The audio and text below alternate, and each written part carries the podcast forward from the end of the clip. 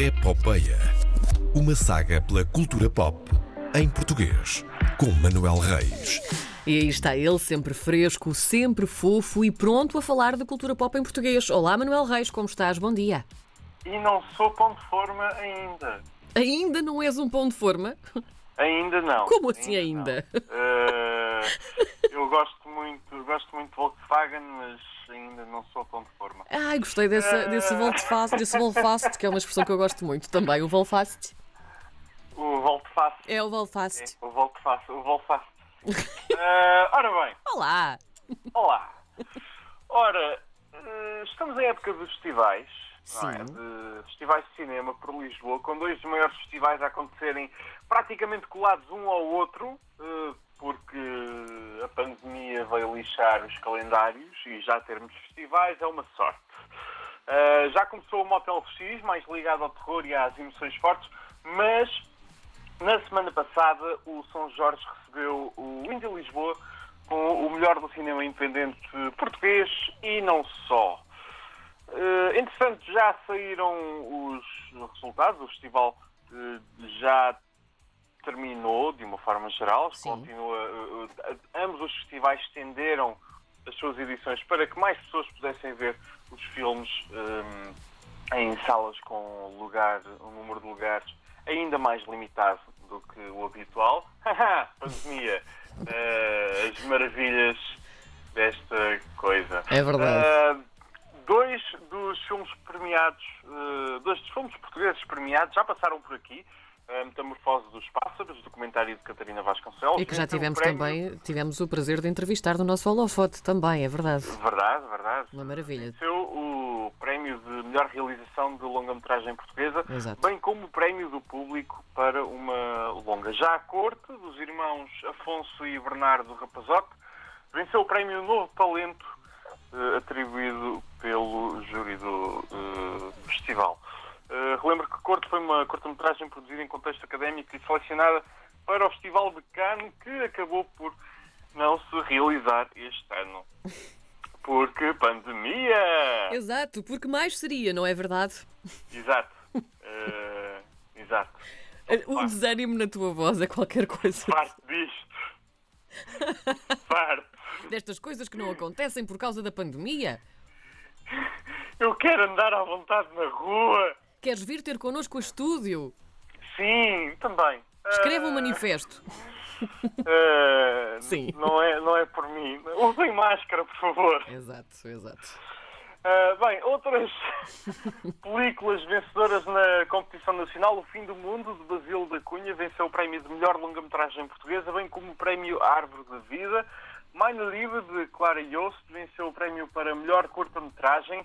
E na secção Novíssimos, eh, Carolina Vieira venceu com Contrafogo. Ainda dentro da lusofonia, há vários filmes brasileiros que saem com o reconhecimento deste festival. E muito preciso ao cinema brasileiro. Uh, depois uh, dos últimos uh, anos em que, uh, bem, basicamente, eh, a, a Ancine foi completamente atacada e uh, não sei se ainda tem fu- financiamento. Uh, uh, aquilo está tá mal. Uh, breve Miragem de Sol de Eric Rocha e Todos os Mortos de Caetano Gotardo e Marco Dutra partilham o prémio Silvestre para melhor longa hum, metragem e a Febre de Maia Darin venceu o grande prémio de longa metragem do Indy. São 15 mil euros. Uau!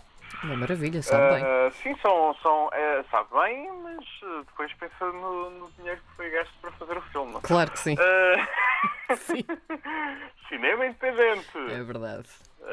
As maravilhas. Um dia há de ser feito um filme eh, sobre eh, fazer um filme independente. Um filme independente sobre fazer um filme independente. Tipo Tropic Thunder, Sim, mas sim. eh, sobre um filme eh, eh, independente feito em Portugal. Ora bem. Eh, era, era giro. Eh, são vários filmes que eventualmente poderão ser vistos noutros festivais à volta do mundo ou da forma como o mundo está é mais provável que apareçam em plataformas de streaming. Ora Eh, é a vida.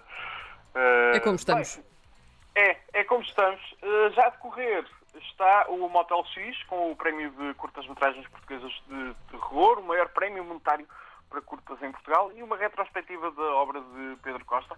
Se estiverem por Lisboa, passem por lá. Hum, se não, metam-se num avião. Todos sabemos como está fácil viajar hoje em dia. Uh, metam- metam-se Manuel num Reis avião e sendo venham a irónico, Lisboa. gosto tanto disto. Ah, estou farto disto. Eu Vou chamar, eh, quando colocar esta rubrica em podcast hoje, vou chamar-lhe simplesmente estou farto disto. Não faças isso. Não por faço, favor. mas era giro. Numa outra Não, dimensão, não. poderia acontecer. As pessoas pensam que isto é o network Não. eh, e ainda não cheguei a tanto. Numa ainda outra não dimensão. cheguei a- ainda não cheguei a, a- a esse ponto, eh, mas eh, está, está quase, está quase.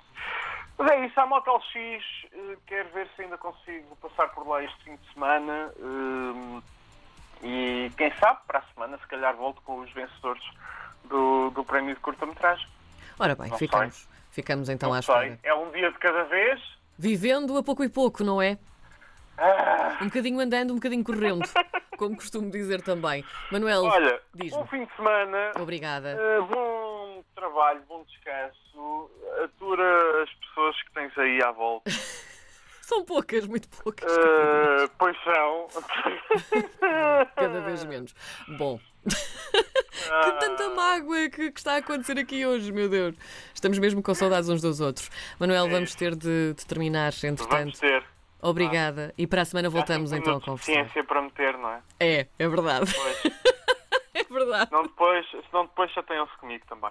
Não chateiam nada. Um grande Felicidades, beijinho. Bom fim de semana, até para a semana. Obrigada por este bocadinho, Manuel. Um beijinho grande.